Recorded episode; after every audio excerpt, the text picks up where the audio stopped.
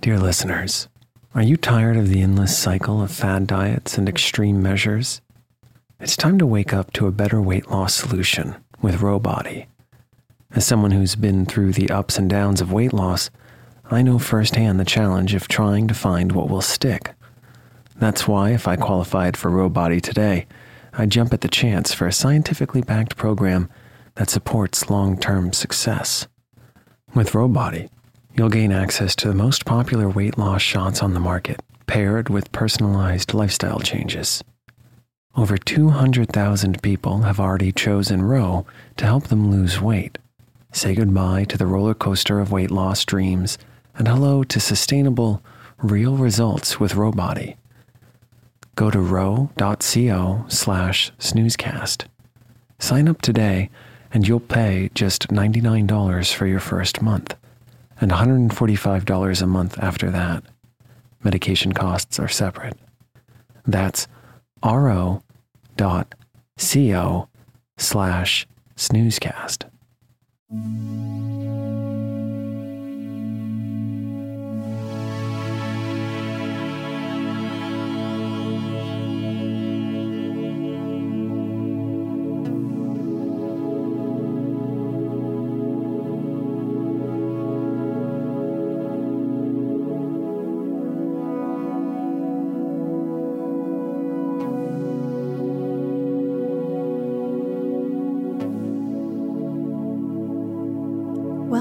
Snoozecast, the podcast designed to help you fall asleep.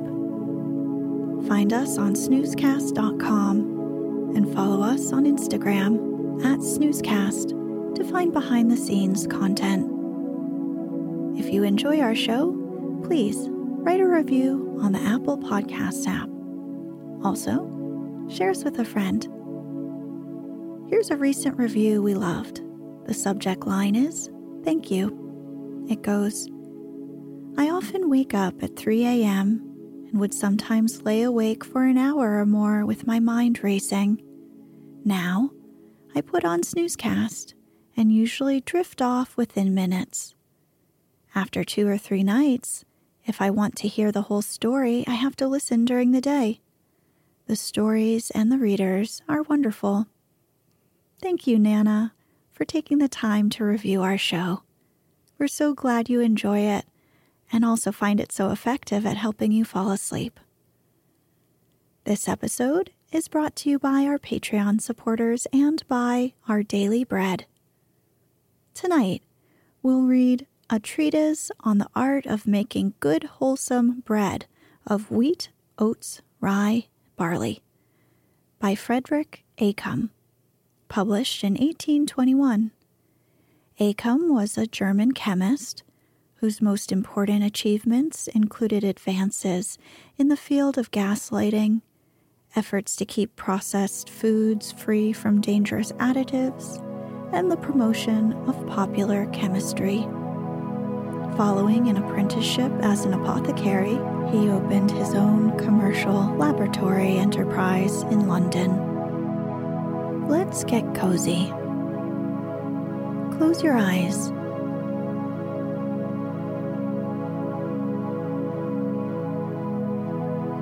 Relax your body into the softness of your bed.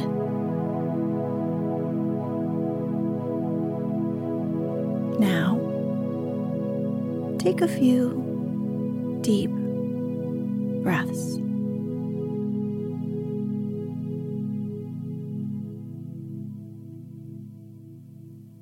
The art of making bread.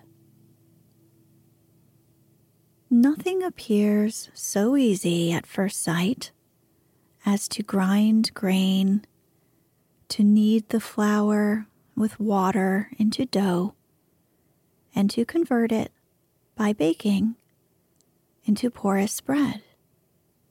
But, simple as these operations may now appear to us, the art of making loaf bread was by no means one of the earliest among human inventions.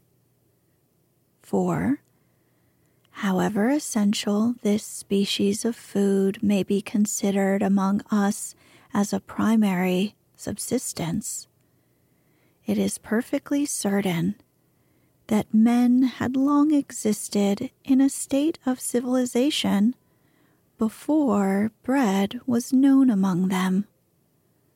The importance of grain as food might long escape observation, and mankind would naturally derive a more obvious, though less nutritive subsistence from acorns, berries, and other fruits which were within their reach. According to Greek mythology, there descended from heaven a god to teach mankind the use of agriculture. In the early ages of society, according to some historians, men were satisfied with parching their grain for immediate use as food. The next advance appears to have been to pulverize the grain in a mortar or hand mill and to form it by the addition of water or milk into a kind of porridge, or to make the bruised grain into dough, which was rendered edible by baking on embers. Even after the method of grinding grain into meal and separating the bran by sifting had become known, it was long before the art of fermenting the dough in order to produce bread full of eyes and of a soft consistence was discovered. Like many other operations of primary importance, the origin of the art of making bread is lost in the darkness of ages past. The Greeks attribute the art of making bread to the god Pan. Bakers were unknown in Rome till the year of the city 850, or about 200 years before the Christian era. The Roman bakers came from Greece with the Macedonian army. Before this, the Romans were sometimes called the Eaters of Pap, otherwise known as mush.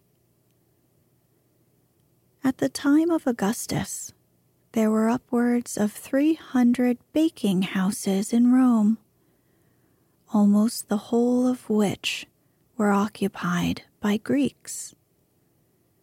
The bakers enjoyed in ancient Rome great privileges the public granaries were entrusted to their care.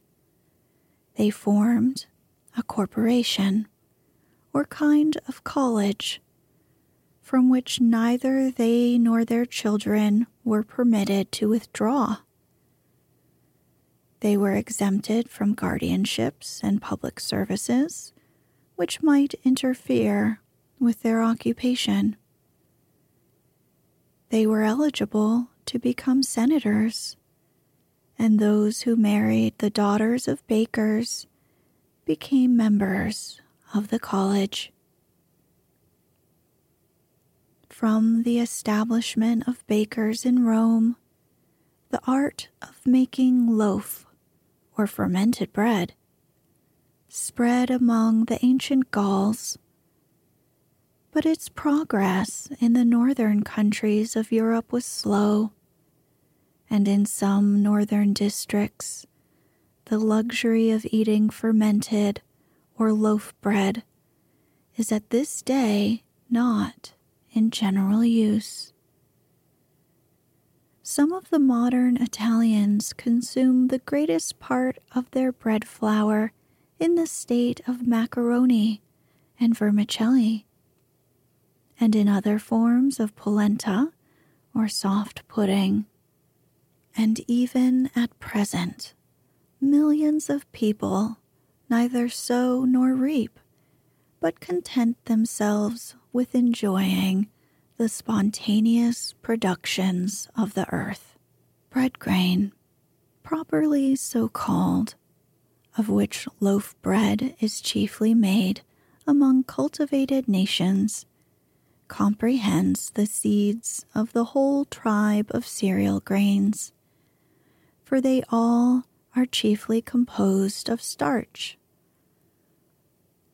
Those cereals in common use are the following wheat, barley, and rye. With us, wheat is chiefly employed for the fabrication of bread. It is, in fact, the only grain of which light, porous bread can be made. But rye and barley are also used as bread grain. The farina of the other cereals afford also a nutritive and wholesome bread, though their flour is not so susceptible of fermentation. It cannot be made into the white texture of the wheaten loaf. The bread formed from them is consequently much inferior to that prepared from wheat. The following seeds are chiefly employed to make a species of bread oats, maize, rice, and millet. Oats are used in the north of Europe for making a kind of bread called oatmeal cake, and particularly by the inhabitants of Scotland. Maize is frequently employed as bread grain in North America. Rice nourishes more human beings than all the other seeds together, used as food, and it is by many considered the most nutritive of all sorts of grain. A very ridiculous prejudice has existed with respect to rice, namely, that it is prejudicial to the sight by causing diseases of the eye but no authority can warrant this assertion. On the contrary, the opinion of the ablest men may be quoted in favor of rice being a very healthy food, and the experience of all Asia and America may be adduced with sufficient weight to have answered this objection if it had been supported by anything more than vulgar prejudice, unsupported by facts. This grain is peculiarly calculated to diminish the evils of a scanty harvest, an inconvenience which must occasionally affect all countries, particularly those which are very populous. It is the most fitted of all food to be used in relieving general distress in a bad season, because it comes from a part of the world where provisions are abundant. It is light, easy of carriage, keeps well for a long time, and contains a great deal of wholesome food within a small compass.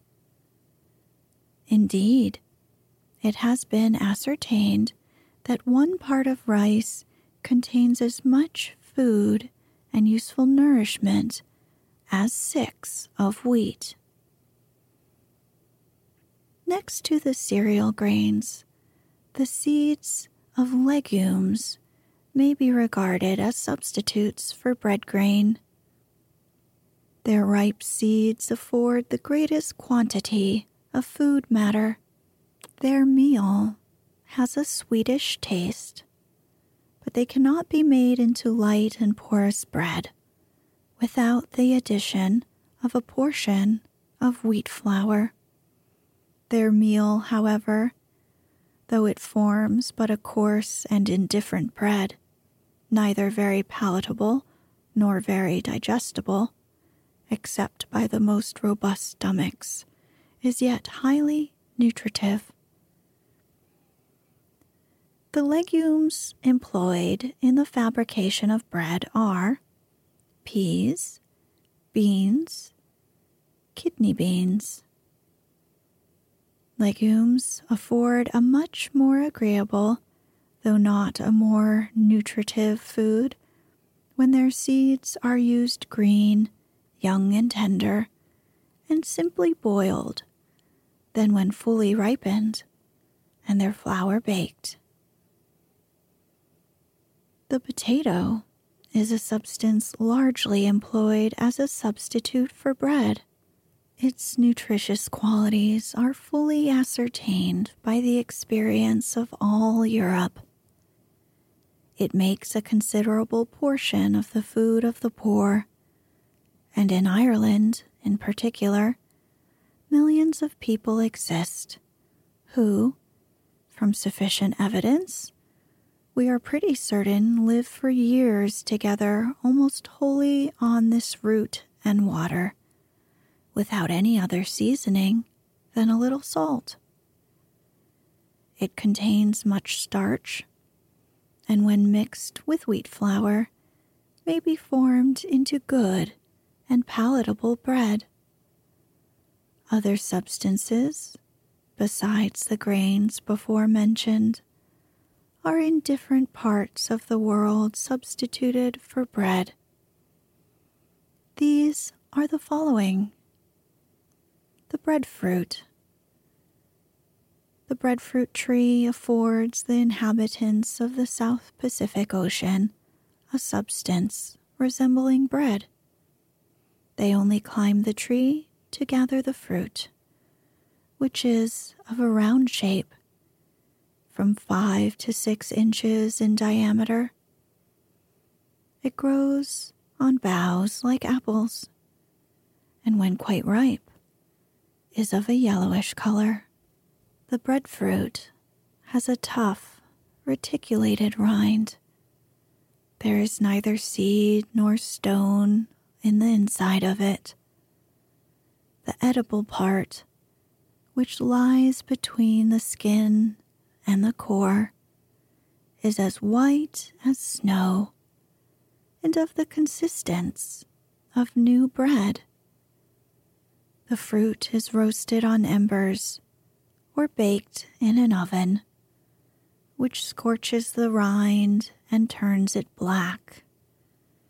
This is rasped off, and there remains a thin white crust, while the inside is soft and white, like crumbs of fine loaf bread.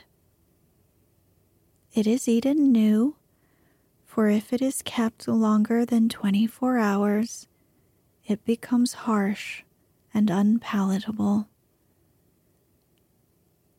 It is also boiled, by which means the interior is rendered white, like a boiled potato.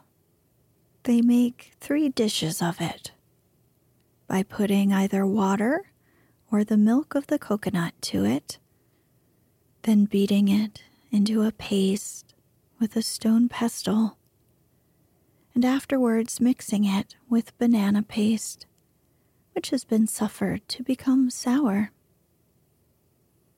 The breadfruit remains in season eight months in the year, during which time the natives eat no other sort of food of the bread kind, and the deficiency of the other four months of the year is made up chiefly with coconuts, bananas, plantains, bread nuts, and other starchy fruits. Cassava bread. In the Caribbean islands, they make a bread of a very poisonous root, rendered wholesome by the extraction of its acrid juice which the Indians use for poisoning their arrows. A teaspoonful of the juice is sufficient to poison a man. The root of the maniote, after being crushed, scraped clean, and grated in a tub, is enclosed in a sack of rushes of very loose texture which is suspended upon a stick placed upon two wooden forks. To the bottom of this sack, a heavy vessel is suspended, which, by drawing the sack, presses the grated root and receives the juice that flows out of it.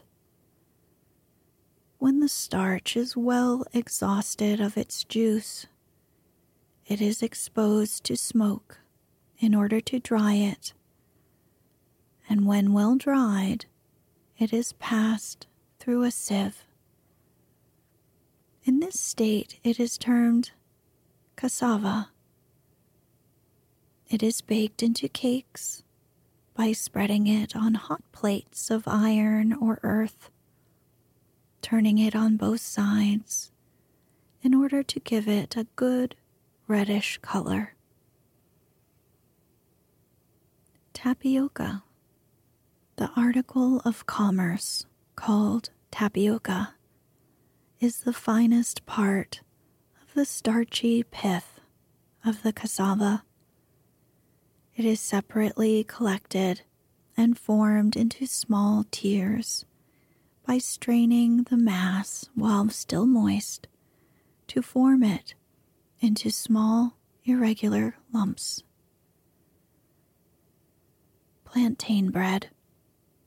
The plantain tree, which is a native of the East Indies and other parts of the Asiatic continent, furnishes the inhabitants with a species of bread The fruit of the plantain tree is about a foot long and from an inch and a half to two inches in diameter.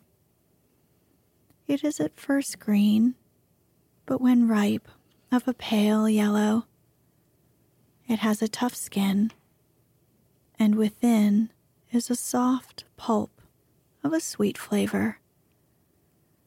The fruit is generally cut before it is ripe the green skin is peeled off, and the heart is roasted in a clear coal fire for a few minutes and frequently turned.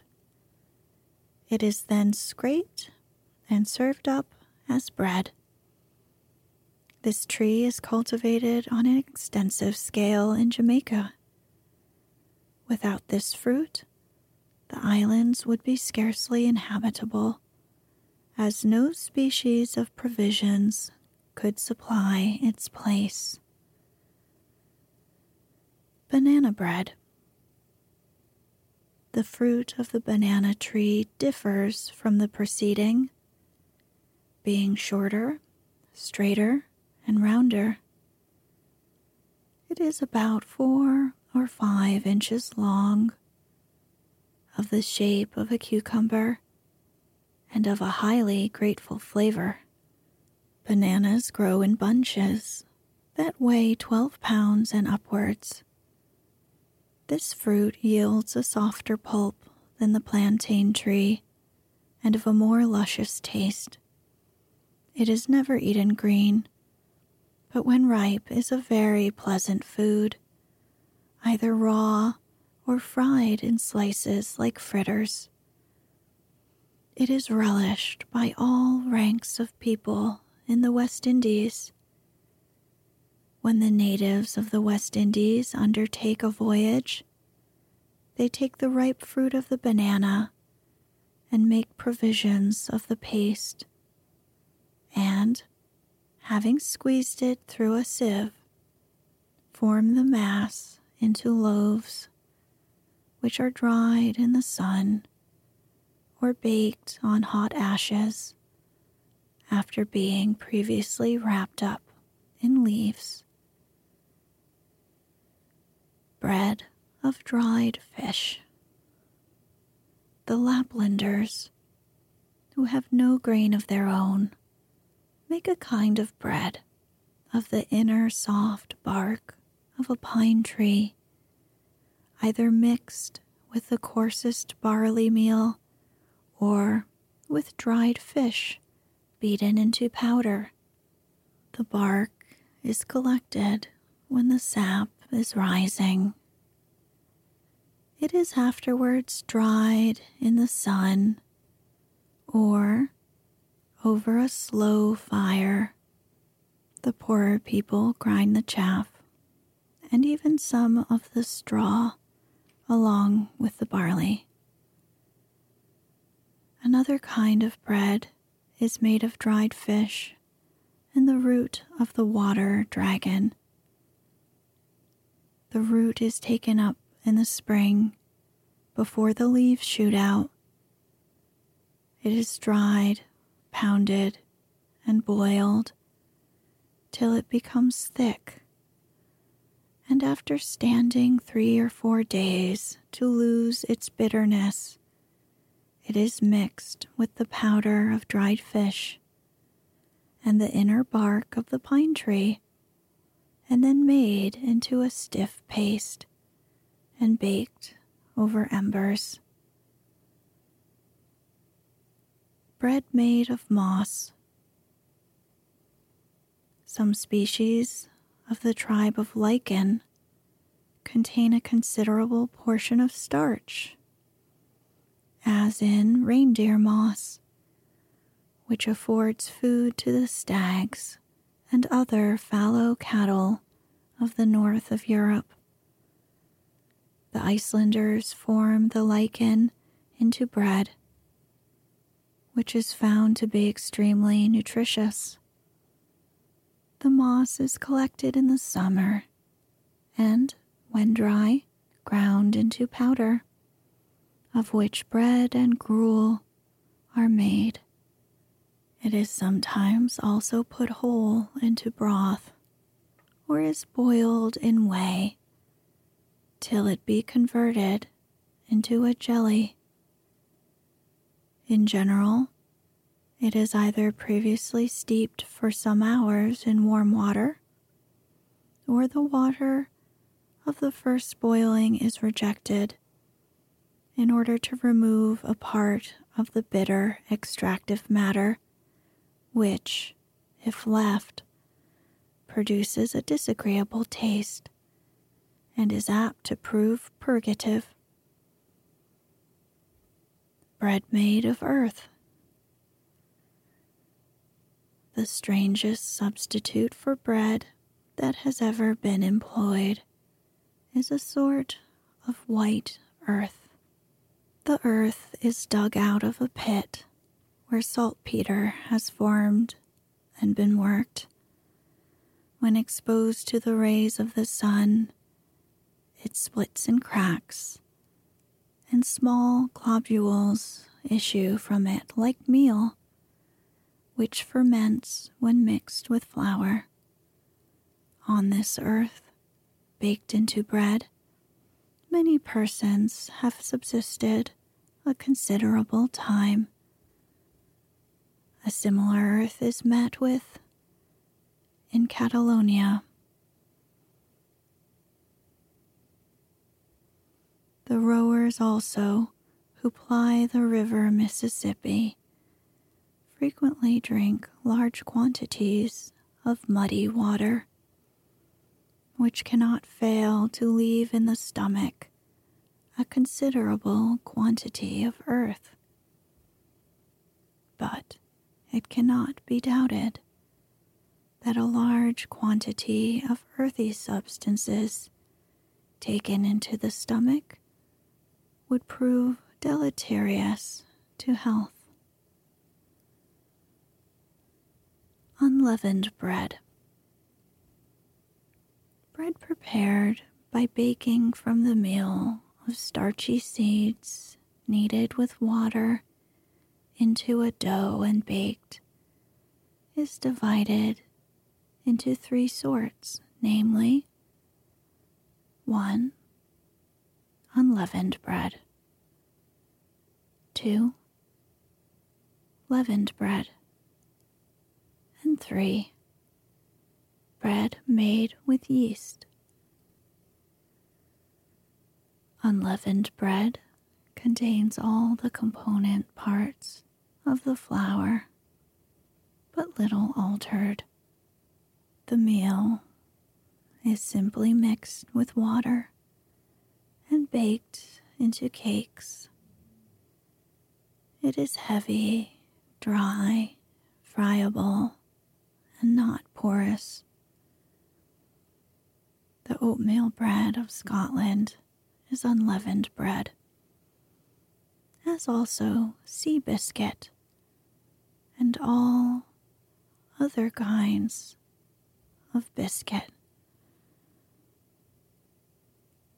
In Roman Catholic countries, it is still used and prepared with the finest wheat flour, moistened with water, and pressed between two plates, graven like wafer molds, being first rubbed with wax to prevent the paste from sticking and when dry, it is used. Unleavened bread is hardly less nutritious than loaf or fermented bread, but it is generally speaking neither so wholesome nor so digestible. To make oatmeal cakes, to a peck of oatmeal, add a few tablespoonsful of salt. Knead the mixture into a stiff paste with warm water. Roll it out into thin cakes and bake it in an oven or on embers. In some cottages, oatmeal bread undergoes a partial fermentation, whereby it is rendered lighter. But the generality of the people in the more humble walks of life, where oatmeal bread is eaten, soften their oatmeal with water and having added to it a little salt, bake it into cakes. To strangers, oatmeal bread has a dry, unpleasant taste, but the cottagers of Scotland, in particular, prefer it to wheat bread.